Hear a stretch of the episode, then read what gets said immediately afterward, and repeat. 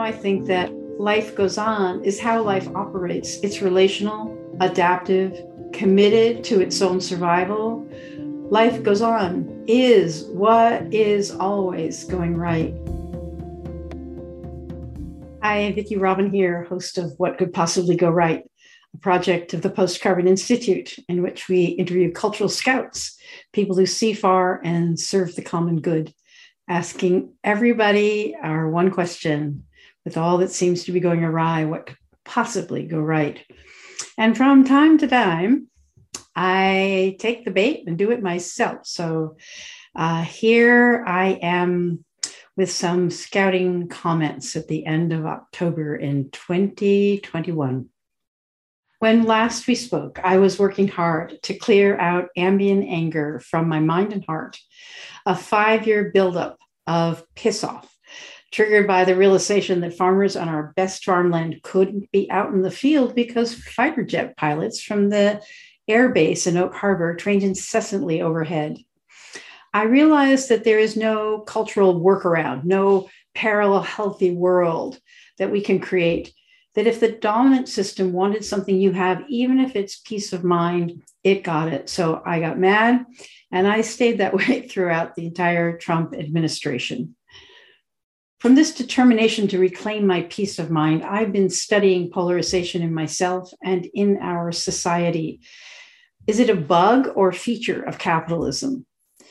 If I let go of my anger, do I let the conditions I find abhorrent persist? Does the anger itself motivate or blind me, or both, uh, or all of the above? Well, our guest list for what could possibly go right now includes people with wisdom and smarts about mediation and negotiation and conflict transformation and cognitive traps. And um, uh, so I really wanted to bring this uh, inquiry to our little clubhouse here where we're asking our cultural scouts to look out there over the horizon for us and tell us what they see because i feel like if the horizon is littered with these you know sort of like it's it's got like barbs and ieds and all these things uh, spread out over the landscape that we're trying to traverse in order to, to bring forth a healthy world. Uh, yeah so these uh, polarization is like a set of landmines on a landscape that we have to traverse and how are we going to do it uh, so I attended a conference just this uh, week called Othering and Belonging. Uh, just amazing conference exploring like what does it take to belong, to include, to cease, cease othering others, uh, to even see beyond the others.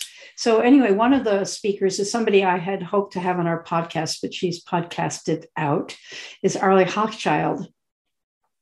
And I love some of her insights. She had listened, she had gone for five years to listen to the, the lament of the lives of a, peop, uh, of a community in Louisiana. And, um, and one of the ways, her explanations, you know, she said, I went there to listen and I was shocked because I was in a different world.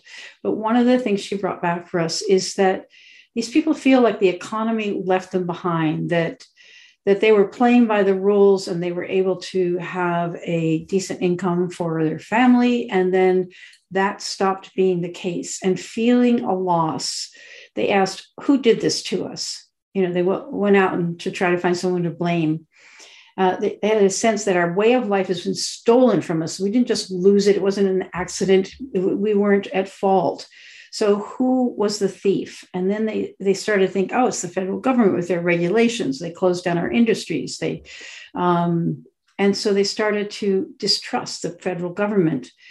Um, and then they would think, oh, the liberals took me. Uh, they looked down on me. So if you have um, shame and distrust enter into a system, and an enemy is identified, disaffected, and dissed people will look for a new identity that provides what their old identity provided, which is safety, belonging, and um, and identity. And so enter QAnon. You know, I mean, she she was able to reveal the pathway that leads people to um, flock to something that gives their life meaning.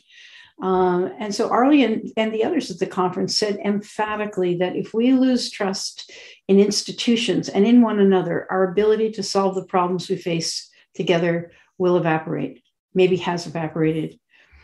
And with the level of civilizational threat right now, we need to soften the animosity and find cracks where the light comes in.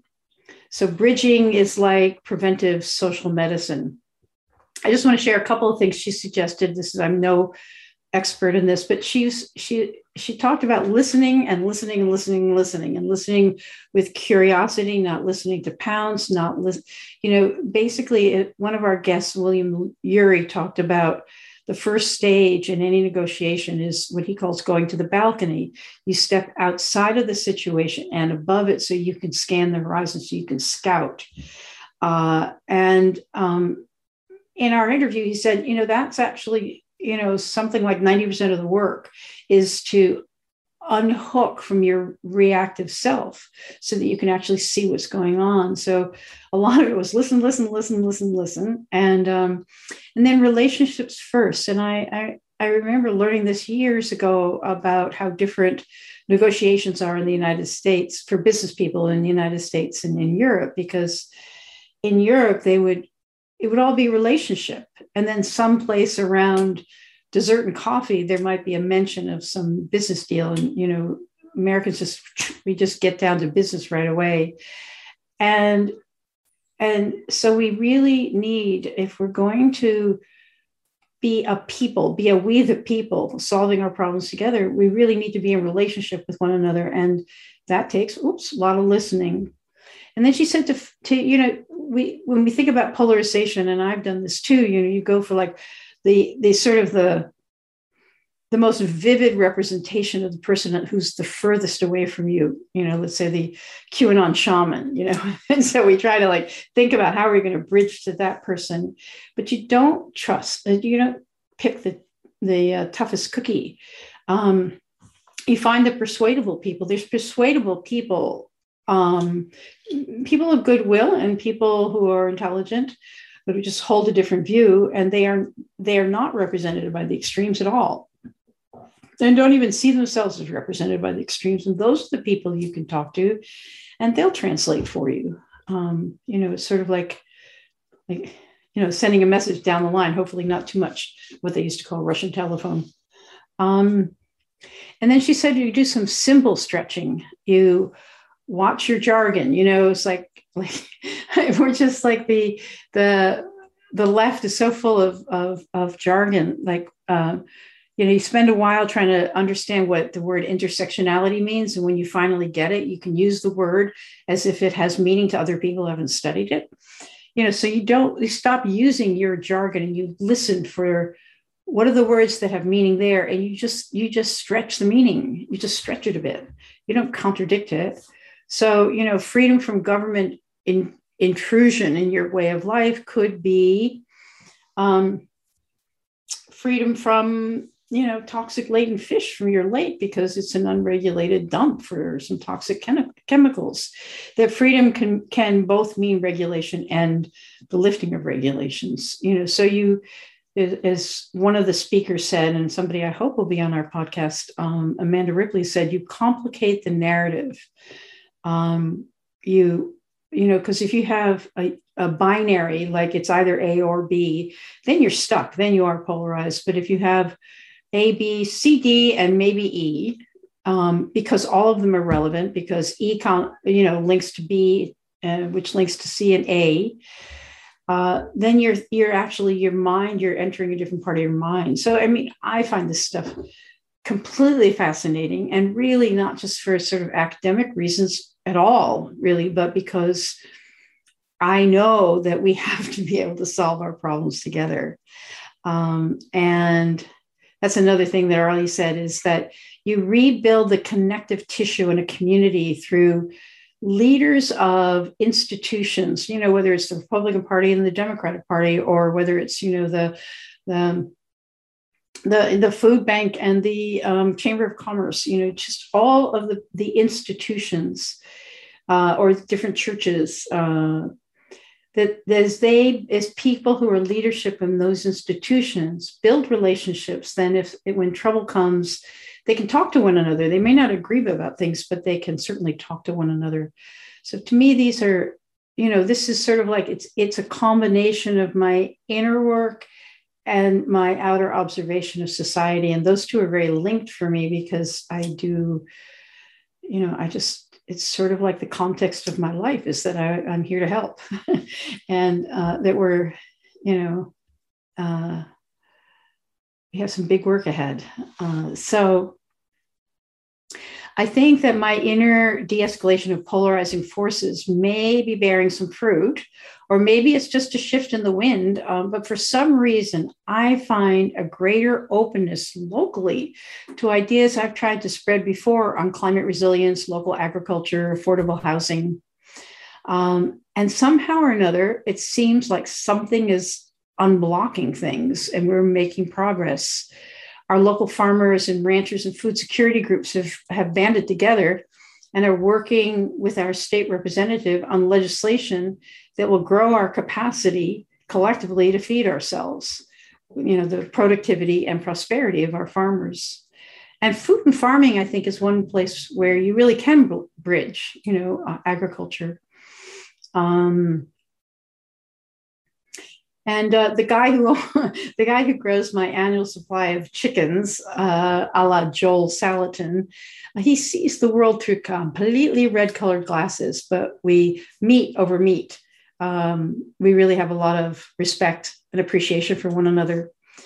Um, and then in another area, my small town, uh, prompted by high school students, inspired by Greta, uh, passed a climate emergency resolution finally and um, I joined the committee that was constituted by our city council uh, uh, called the Climate Crisis Action Committee. And I will admit to being excited about working with this group of people that is very committed to not just producing a, a framework or a report, but to actually cause to happen bold, courageous, actions, advocacy, and adaptation um, to uh, climate change.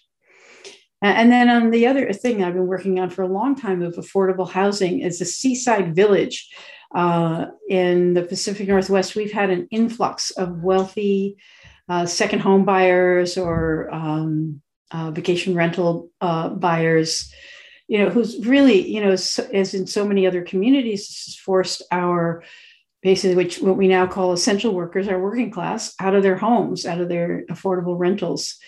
Um, and so um, we're now working on some really innovative ideas. I've i've i've done some ideas with my own house you know how to like be able to share space with other people. And now some of my ideas are like maybe going to be embedded in some projects or some plans or some you know processes that that other people can follow and it's not just you know uh, my crazy idea.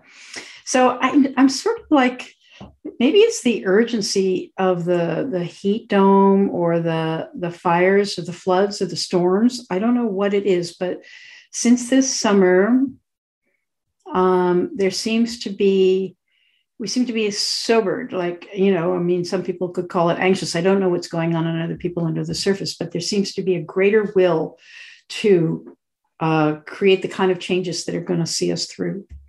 Um, and so I, I, don't know what it is, but I've sort of given up my grumpy old lady for a while.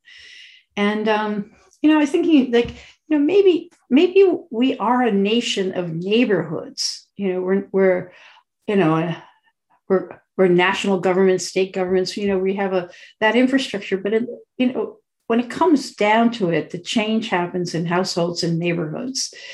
You know, the laws and legislations and, and regulations all affect what people can people and, and businesses can do, but it lands in neighborhoods. So maybe we're just a, a huge continent of neighborhoods coping with the changes um, and very affected by decisions made that they have no power over, but making the best life they can with uh, with what we have. Um, and so this also this idea of we're a nation of neighborhoods. We're not just a, you know, the Supreme Court and all that. Uh, I, I, another theme I'm sort of working on um, is life goes on.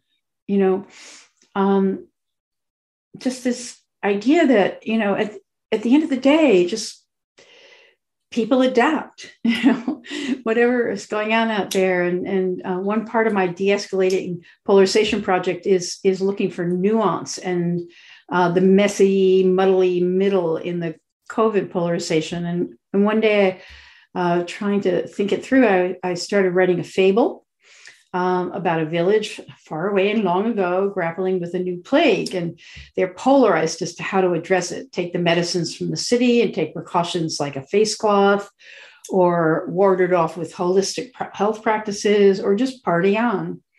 So, two members of the always wide, wise elder circle um, um, end up on opposite ends of the issues and they cannot solve it. The elder circle can't solve it. So these two people, Bridget and Tom, bring the argument out into public in front of the village to see if they can hash it out together and, and come to some, some higher order understanding. And they fail to find a middle way.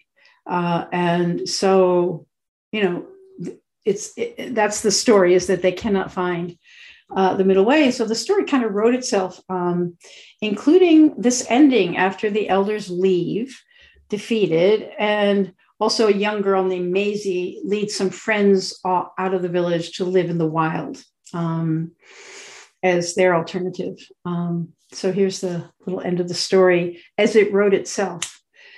And so it went. Some resistors started wearing the cloth because, well, why not? Many cooperators adopted some of Tom's habits because, well, why not? Those who made small changes noticed they didn't get those sniffles that came and went every year. Some went to the city to speak to the makers of the medicines to find out the truth about them. They were quite surprised by what they learned and came back to the village to report. The women's circles considered this new information. Some people still got sick and died, strong as well as weak, young as well as old. Over time, fewer sickened, and those who sickened didn't die. Babies were born, new lovers were tossed in the blanket that's a ritual of engagement, and married, friendships renewed. News of Bridget's death arrived. One day her heart simply stopped. Some resistors wanted to make something of that, but it fell on deaf ears. The people were simply sad. Some of the cooperators whispered that her heart was simply broken. Tom, it seemed, had gone elsewhere, and the council, it was rumor- rumored, enjoyed their garden and made face cloths, which they sold in the city to buy some sweets. Maisie's team came back once, brown and strong, and then left for their huts in the woods again, never to return. Some children left to join Maisie's camp, and their leaving put a hole in the villagers' hearts. Uh, the holes healed, and so it was. And so it was. And I realized that the town actually represents my point of view that civilizations rise and fall, wars are fought and won or lost and fought again. Devastations roll through, floods, fires, great depressions. Ice ages come and recede, and the grass of community grows again like Mount St. Helens, where I live in Washington state, a wasteland after the volcano blew and now covered in life again. Inside of Life Goes On is a will to live and live on, a will to live. Is this what is being activated by our existential threats? Perhaps the impetus in my stories of unexpected progress on issues that once were stalled is this sort of rising up of the vital force from within life itself uh, when when when uh, life is threatened. Um, life moves, life adapts. Precious species and communities may not survive, but in the wake of devastation, new life forms emerge, new forests and settlements. It's a mess while it's happening, And I think this defines our time we have much to endure as the consequences of the fossil fuel era roll over us. But the river of life will find a way. Bezos and Musk may go off and terraform other planets, but we who are left behind will muddle on. Now I think that life goes on is how life operates. It's relational, adaptive, committed with everything else to its own survival, willing to fight if it must, but preferring cooperation, conserving energy. I've watched people rapidly adapt to circumstances. One moment it's tragedy, the next it's just the way it is. A boulder falls in the stream and the water finds its way around. Life goes on, is what is always going right, no matter what. And so as I finished this up, I realized it reminded me of a song that I first heard from a singer called Enya. I'm not going to sing it, just going to read a, uh, a few of the stanzas because I'm sure many of you know it. My life goes on in endless song above earth's lamentations. I hear the real, though far off hymn that hails a new creation. Through all the tumult and the strife. I hear its music ringing. It sounds an echo in my soul. How can I keep from singing? While though the tempest loudly roars, I hear the truth, it liveth. And though the darkness round me close, songs in the night it giveth. So, what could possibly go right? Life itself. Thanks. Hey, thanks for listening. Don't forget to subscribe and leave us a five star review so that this hopeful message can get out to more people. Check out Post Carbon Institute's Resilience website for show notes and for more guest information. Thanks also to Asher Miller, Amy Burringroot, and Clara Winter of Post Carbon Institute, plus production assistant Michelle Wig from frugalityandfreedom.com.